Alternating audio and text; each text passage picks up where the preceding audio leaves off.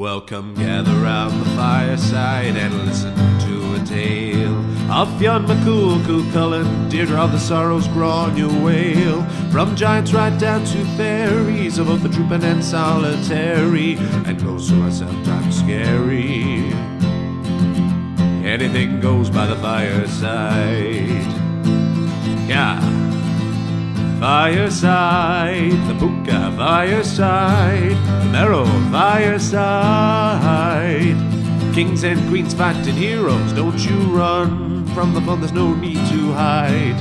Sit by the fireside.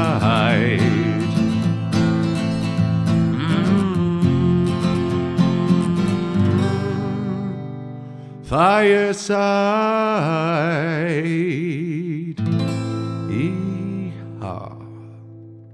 Hello, and welcome to Fireside, the Irish storytelling podcast.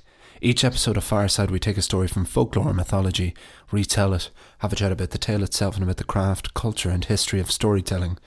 My name is Kevin C. Olan. I am your host and your Fireside Bard. Welcome to episode 67 of Fireside. I'm coming to you for the third week in a row from isolation in quarantine in my home in Wicklow town in County Wicklow. Um, I am not in the beautiful surroundings of the Headstuff Podcast Network studios in Dublin yet again. This is the third week, well, it's the fourth week I've been in quarantine anyway, during during the efforts by the government to stop the spread of the coronavirus or coronavirus, I keep calling it the coronavirus, COVID nineteen. I hope that wherever you are in the country, in the world, that you're safe, that you're indoors, and I hope that this podcast can and continues to give you a, slight respite, a little bit of a break from it all, um, which I think we all do need at the moment. And yes, I do hope you're well. We none of us know. I'm doing okay at the moment in terms of I've been reasonably productive and trying to keep myself relatively fit and healthy. I'm lucky that I'm in the countryside, and so that given the two kilometre radius that we're only allowed to walk in in in Ireland anyway. We're only allowed to go within two kilometers of our homes.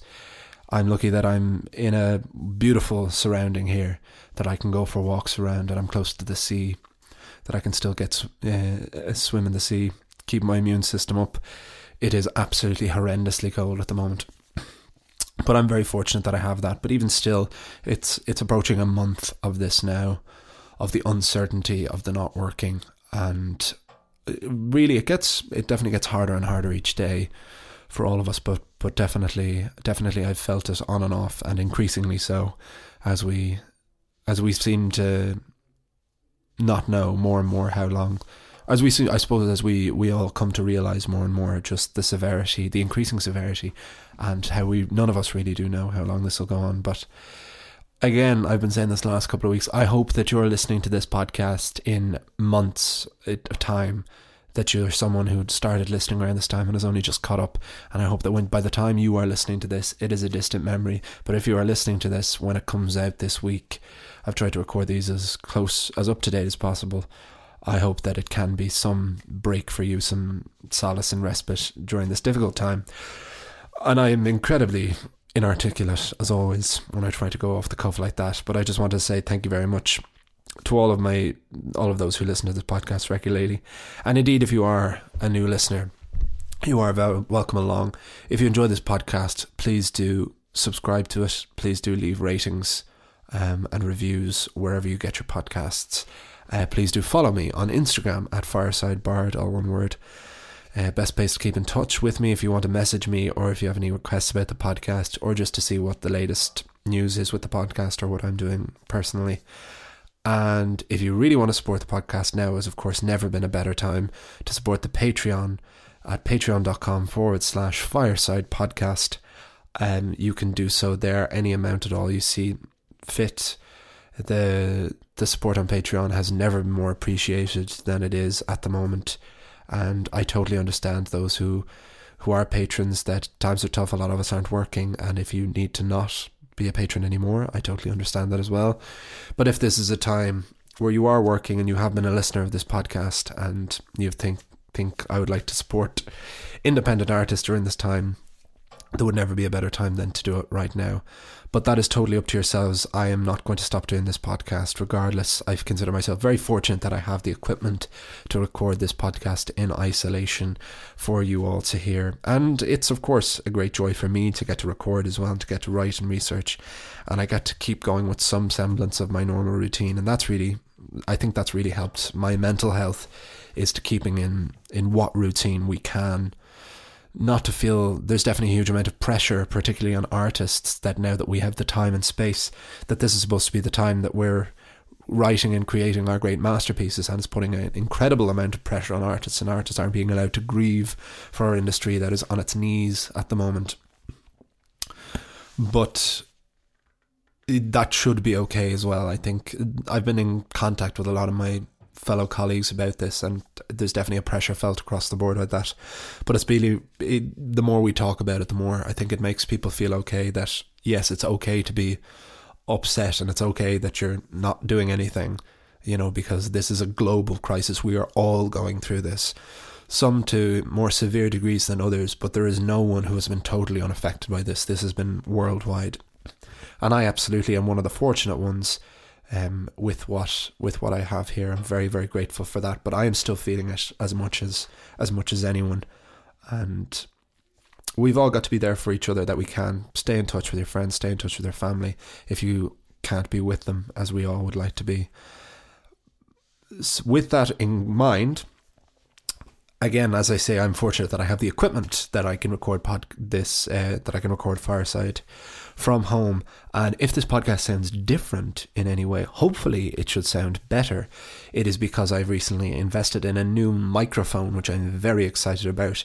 It is a Rode, a Rode, a condenser microphone, which if you're not familiar with their microphones, basically looks like the kind of microphone you would see in an old recording studio or in a or in a, any recording studio really, but in any old voiceover booths.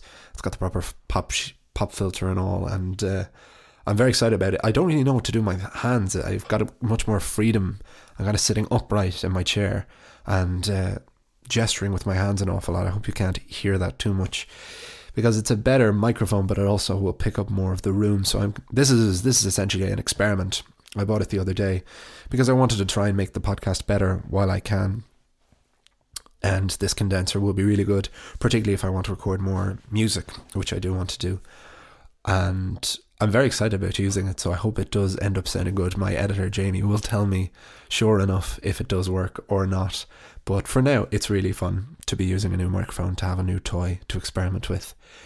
I'm going to get down to the story now, because this is a story from a book called Wicklow Folk Tales by Brendan Nolan. There is this series of books that you can find in. Um, I've seen them in a few places, to be fair. Uh, they are I hope you can't hear. There is a radiator on in my house, and it, the heat is switching on, so it's just kind of clinking every now and then. So I hope that isn't audible. I hope you can't hear from there. I hope uh, I don't have the sensitivity turned right up, so hopefully it shouldn't get that far away. You probably will notice it now that I've said it. In which case, I apologize. But there is, um, anyway, there is this series of books. I must find out which what the publisher is. But the, oh wait, here it is. I've got a nice little pile of books here in my little home office space that I've carved out. Wicklow Folk Tales, Brendan Nolan, um, the History Press, Ireland. They published this fantastic collection. I don't know if it's all 32 counties. I certainly hope it is, but I think it is, uh, where it's a different book of folk tales from each county. And this is a book I actually had a long time. I had this before I had a lot of the other books I've used as sources, and I don't think I really ever gave it a good chance because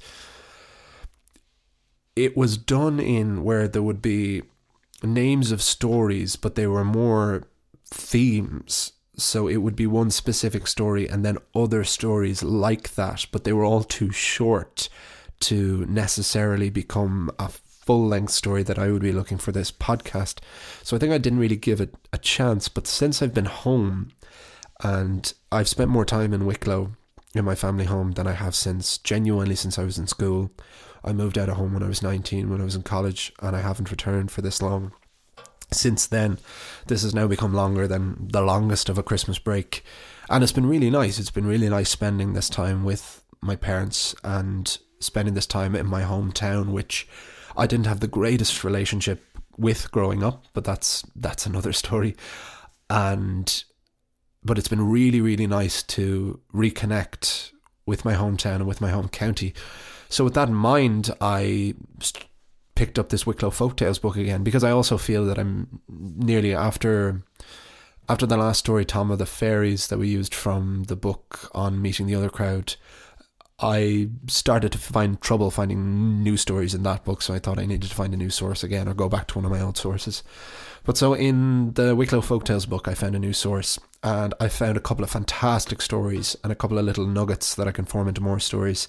And so the next few weeks, when we aren't doing the myths, when we aren't continuing the myths, uh, all the folk tales I imagine are going to be from this book of Wicklow folk tales, which is really nice to be doing stories from my home county because I certainly have repurposed a lot of the stories we have used before. Beg your pardon. And changed them to Wicklow, but these ones are genuinely from there.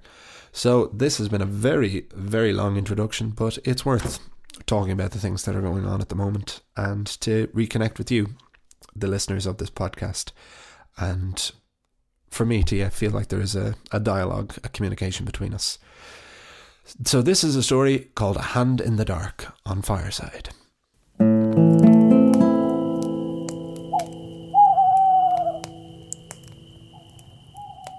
A Hand in the Dark. As long as there have been believers, there naturally have been disbelievers. So, as long as there have been people who acknowledge, respect, and often fear the other folk and creatures of the other world, there have been those who disrespect, deny existence, and laugh at the notion of such things. And in Ballygobbin, in South County Wicklow, there was a fairy rath that rumour had it was a cover for a literal gold mine and there was a group of narrow minded fellas out on the beer one night, and they decided amongst themselves, let's take our picks and shovels, march to the top of that fairy rath, and see what's buried there. And after various cheers and the clinking of glasses, the mob returned to their respective homes, grabbed their gold digging accoutrements, and set out for them there hills. The dig proved fruitless, but deeper and deeper these men dug. When it looked less and less likely that this drunken decision was going to bear fruit, one by one the posse dispersed, until there was only one would be prospector left. The last digger was a farmer, whose idea the whole thing had been. He was convinced fairy raths were the biggest scam in the Irish countryside. He thought people just buried treasure there and placed enough stones in a circle around it to ward off robbers. But that wouldn't stop this farmer. On and on he dug his shovel into earth and scooped it back out behind him until the hole was so deep he nearly couldn't climb out again. The farmer took note of this and tested whether or not he could still safely climb back out before he dug his own grave, so to speak when the farmer successfully climbed out of the hole, there standing at its edge was a devil. Shrouded in black, with burning red eyes, it made an instant believer out of this skeptical farmer. Not a word or sound made the monster before his victim screamed, threw down his shovel, and ran away from the sight and back home. Word very quickly spread of this incident. For one thing, many locals could hear the cries of the farmer as he burst a gut running home. When you haven't been the one to actually experience something like this, it doesn't really matter how much of a believer or a skeptic you are, you tend to question it. So many doubted that this farmer had in fact seen a devil. They thought it was a trick or a hallucination from digging fatigue, so there were a few avariciously minded heads knocking about who thought that they would go up to that fairy rath on the hill to see for themselves if any gold had been found and in turn dropped in the escape. But even the most hard hearted sorts who laughed the whole thing off still thought better of returning to that spot at night. They waited for the safety of the light of morning. And when those vultures arrived at the site, they got a surprise of their very own when they not only discovered no gold, they found that the entire hole had been filled in. No one ever found out who was the one to fill in that hole, but no one ever went near that fairy rath again. For his part, the farmer felt he had had a lucky escape. Too lucky, he thought. Oh, for sure that devil isn't done with me for disturbing his fairy ring. So the farmer became incredibly paranoid.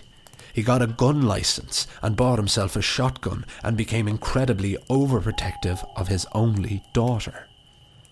But the farmer's daughter was 16 and of an age where all she wanted to do was stay out late and run the risk of meeting a few devils of her own. But the father put his foot down and refused to let his daughter out at all.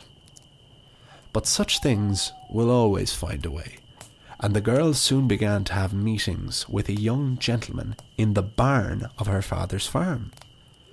And one such night, as the farmer's daughter met with her latest young buck, they perhaps made a little bit too much noise, because her father happened to be passing at the exact wrong moment and heard a commotion inside the barn. The farmer was sure it was some drunk or homeless person attempting to take refuge in his barn on a cold night. And let's just say the farmer was not feeling like a good Samaritan on this occasion. Whoever's in there, the farmer called out to the barn, come out now. On the inside of the barn, things were getting hot and heavy between the farmer's daughter and her young buck. And needless to say, the mood was ruined by the sound of her father outside. Oh, God, it's my dad, said the daughter. That is not ideal, said the young buck.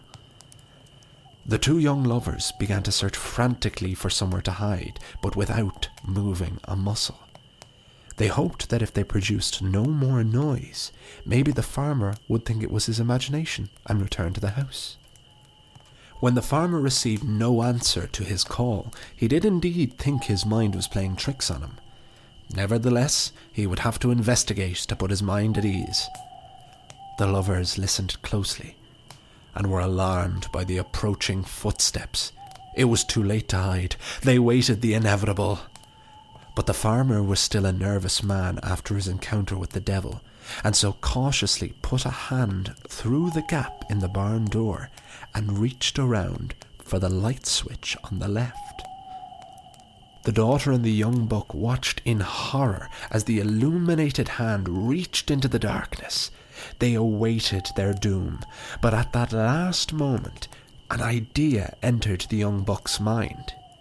He had often heard the story of this farmer and his superstitious ways, so without thinking his decision through, the young buck reached out and grabbed the farmer's hand. The wail that was released from the farmer's mouth terrified both himself and the young lovers. The daughter and the young buck had to cover both their mouths to stop themselves screaming as they heard the sound of the farmer sprinting back into the house. The daughter belted the young buck. What did you do that for? Hey, it worked, didn't it? Your old fellow really is terrified of the devil. Regardless of whether or not he thought your cold hands were the devil, he'll be back. I do not have cold hands, said the young buck. It's like holding hands with the inside of a fridge, said the daughter. Now come on before he comes back. Sure enough, the farmer had run back into the house and had returned outside armed with his beloved shotgun. He would not live in fear of a devil in his own home so he thought to fire a shot in the air would make sure there was no mortal inside. Just as the farmer made his way back to the shed, the buck and the daughter were creeping out the back door and into the fields. I can't see a thing, said the young buck. Just run from here through the back fields until you reach the road. I'll be killed. You'll have a better chance in the fields than you would at the business end of my father's shotgun. Your father has a shotgun? Yes. Why? To scare off devils. So unless you want to be a buckshot full of buckshot, run. And just before the young buck ran into the dark fields, he turned back to the girl and said, Will I see you again? If I live through tonight, absolutely. They kissed one last time, and the young buck galloped off into the night. All well and good for him, but now the daughter had to find her own way back into the house. Covered in darkness, she crept round the barn, holding her breath, feeling each step to not trip over any mislaid farm tools. The girl managed to walk past her own father without him noticing. When she was safely back at the house, the girl ran back into the light and shouted, What is it, Daddy? The farmer got another fright on this night with too many frights already and swung round to see his daughter. Where did you come from? I've been inside all night. Have you? Yeah. Sure, where else would I be? Not like I can go out. With his daughter as an audience now, the bravado and false confidence within the farmer blossomed, and he called out with gusto, Whoever is haunting my barn, come out now. I'm locked and loaded. And I have a gun too. Of course, there was no answer. So the farmer went to the barn, and like reaching into a fire, he reached his hand into the barn and flicked on the light switch. With the barn now illuminated in a wash of light, the farmer first stuck the gun, then his head inside. Seeing no one, he began to search every last inch of the barn, determined to justify the whole ordeal. When nothing was found, he shouldered his gun, realized he must have scared them off, and returned to the house. His daughter was still waiting for him when he returned, which was characteristically unlike her, the farmer thought. He looked at the Rubik's Cube that was his child. There was something not right, but he couldn't put his finger on it, and hadn't enough proof or energy to ask questions. So the farmer merely sighed and went to bed. After a sleepless night, the farmer told all his neighbours what had happened, and asked them if they had found any strange characters in their own barns or seen anyone prowling around. None of them had. So while the farmer was initially satisfied to let the matter rest, he could not kill his suspicion of his own daughter. He went home and questioned her about what exactly she had been doing the night before and who with. But the daughter replied, Dad, if I was going to sneak out, I think I'd chance somewhere farther than the barn. The farmer couldn't argue with that and had to let the whole thing remain a mystery.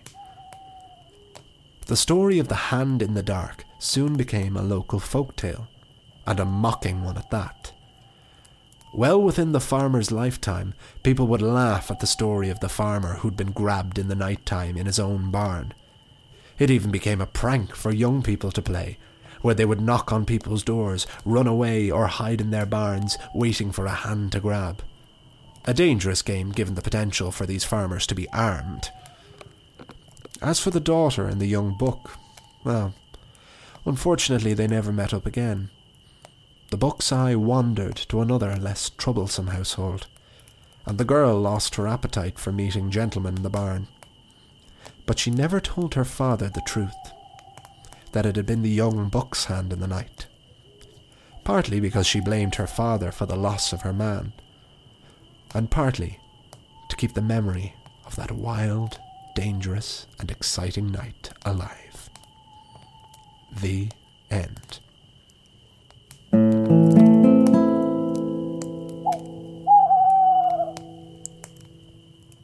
And that was the story of The Hand in the Dark on Fireside. Hope you enjoyed it. Very different kind of tale. This story, again, was from this book of folk tales, Wicklow Folk Tales, uh, compiled by Brendan Nolan.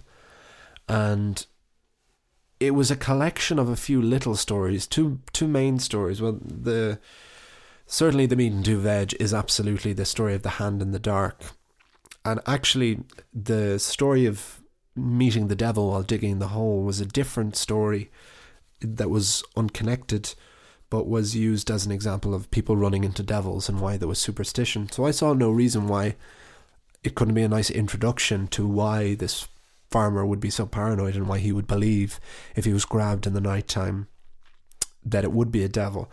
But what I really like about this story is how grounded it is. Obviously, there's a sighting of a devil at the beginning, but otherwise, it is one of the more grounded in realism stories we've had. But what's really nice is it shows the essence of being the foundation of a folk tale. Stories like this are how folk tales start. They start with something very real that definitely happened, often than not, or some circumstance that then over time grow arms and legs. And that's whether you believe in these things or not, I, I think. So that's what's really nice is we have this just little love story that like just seems very real. I really liked this this wily young daughter and this young man and him having to run off into the back fields. You know, it's something that we could still see happening today. That has been happening for many, many years. Every generation still has that human instinct and it was really nice to to write this daughter and to write the young book. And it's again, people know like I'm always talking about that it's often images that really grab me. You know, there's there's very rarely pictures in any of these books. There actually are illustrations in the Wicklow Folktales books, but it's quite rare in the research books I use that there's any kind of illustration or picture. And usually, what grabs me if I'm picking a story to adapt is when an image just really sticks in my mind, and this image of the hand in the dark. Because, of course, you know, we all grow up afraid of the dark. That's one of the most classic things. And the idea of an adult being afraid of the dark, because the dark can hold anything, and it could even hold a devil. So, there's this sole image of this hand reaching through and this hand being grabbed really just got me. And I thought that was, that was really, that was really great.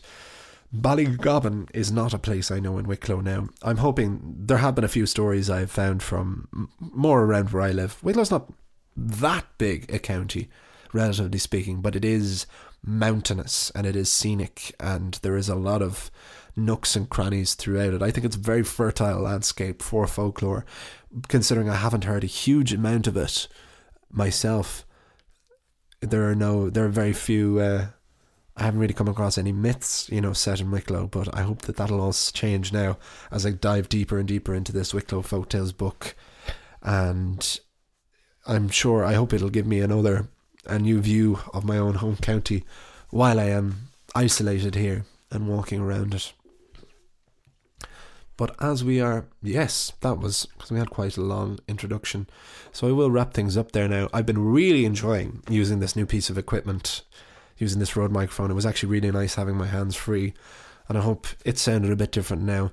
I know it sounded a little bit, sounded a little bit hoarse at the moment, which just makes no sense because I haven't been out drinking and screaming and shouting, but I have been uh, singing a fair bit, and I've been trying to pass around, and I've probably seen stuff that's a bit too high for me, a bit too high and dry. But I hope you still enjoyed this episode and you enjoyed this story. A bit of a different one, bit of a compilation kind of tale. But I enjoyed it and I hope you did too. So thank you so much for listening to this week's episode. I hope you're well. I hope you're safe wherever you are.